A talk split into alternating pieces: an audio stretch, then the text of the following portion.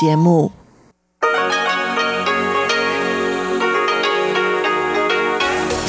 В эфире Международное радио Тайваня. Здравствуйте, дорогие друзья! Вы слушаете Международное радио Тайваня в студии у микрофона Чечена Колор. Позвольте сначала поздравить вас всех с Днем России.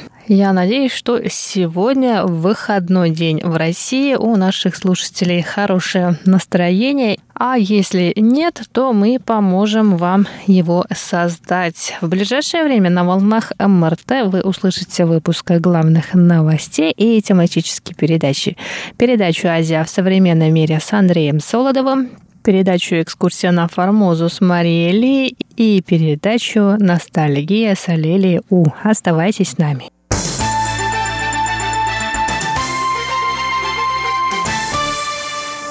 Итак, главные новости 12 июня. Законодательный юань Китайской республики Тайвань и Американский институт на Тайване провели сегодня презентацию Белой книги Союза циркуляции кадров.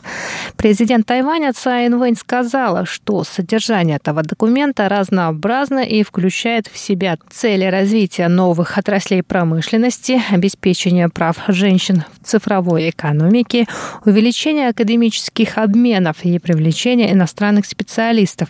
Кроме того, в Белой книге подчеркивается важность свободного перемещения специалистов. Цайн Вэнь добавила, что в условиях пандемии стала очевидной необходимость развития новых отраслей.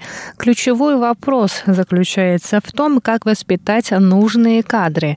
Кроме того, мировая цепочка поставок меняется из-за пандемии, и Тайвань должен быть готов к этим изменениям, чтобы в будущем стать важным звеном этой цепи.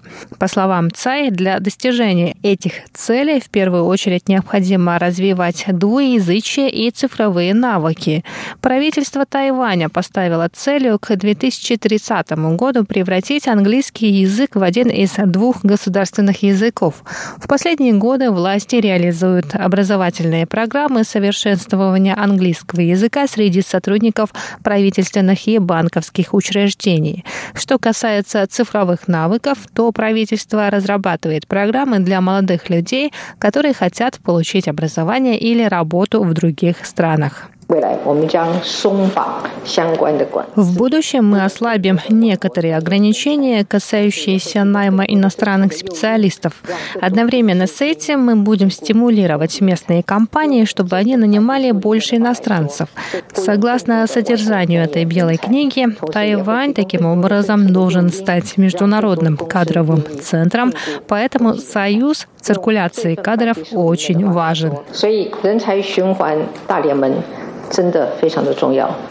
Председатель Совета по делам национального развития Гун Минсинь рассказал об успехах тайваньской промышленности не только после начала торговых споров между Соединенными Штатами Америки и Китаем, но и в условиях эпидемии коронавирусной инфекции COVID-19. Он выразил надежду, что еще больше людей захотят приехать на Тайвань и сотрудничать с ним. Директор Американского института на Тайване Брент Кристенсен в свою очередь сказал, что посредством обмена кадрами США, Тайвань и другие страны со схожими ценностями смогут стать еще ближе. Он выразил желание США поддержать Тайвань в стремлении стать международным кадровым центром.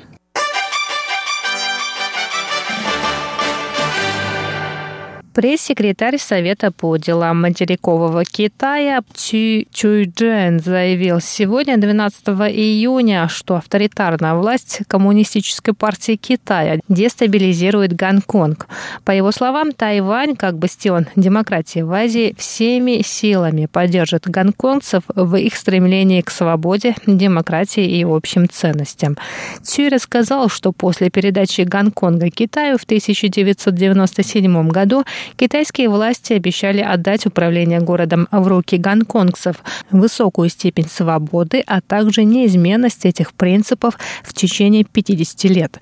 По его словам, корень всех разногласий между Китаем и Гонконгом кроется в авторитарной сущности Коммунистической партии Китая. Кроме того, Коммунистическая партия Китая не только не отказалась от закона об экстрадиции, но и приняла новый закон о государственной безопасности в Гонконге, который представляет серьезную угрозу автономии этого особого административного района. Чуй подчеркнул, что законы должны защищать народ, а не ограничивать его свободу. Новый закон о госбезопасности вызовет еще большую общественную нестабильность, несущую долгосрочную долгосрочные негативные последствия для города, который является международным финансовым центром.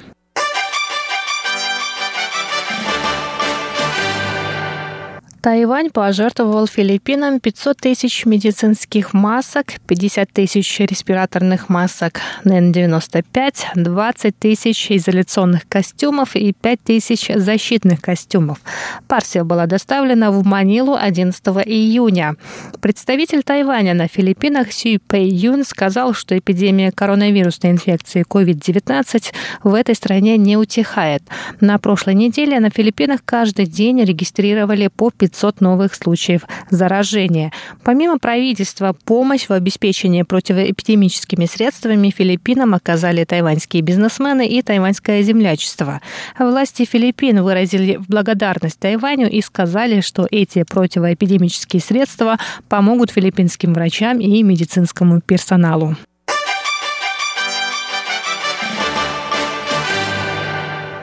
Совет по делам внешней торговли сообщил 12 июня об отмене в этом году международной компьютерной выставки Computex. Она должна была пройти в июне, однако из-за пандемии коронавирусной инфекции COVID-19 ее перенесли на конец сентября. Впоследствии выставку решили в этом году не проводить. Однако выставочные мероприятия пройдут в режиме онлайн.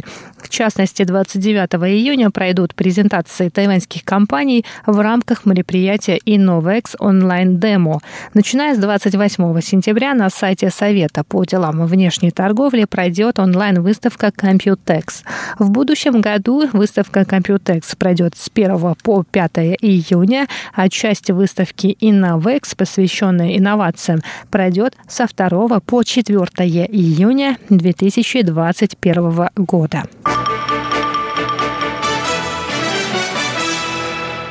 Дорогие друзья, это были главные новости 12 июня. Далее вы услышите передачи «Азия в современном мире», экскурсия на Формозу и ностальгия. Ну а я, Чечена Кулар, на этом с вами прощаюсь. Желаю вам хороших выходных и хорошего же настроения. Еще раз поздравляю вас с Днем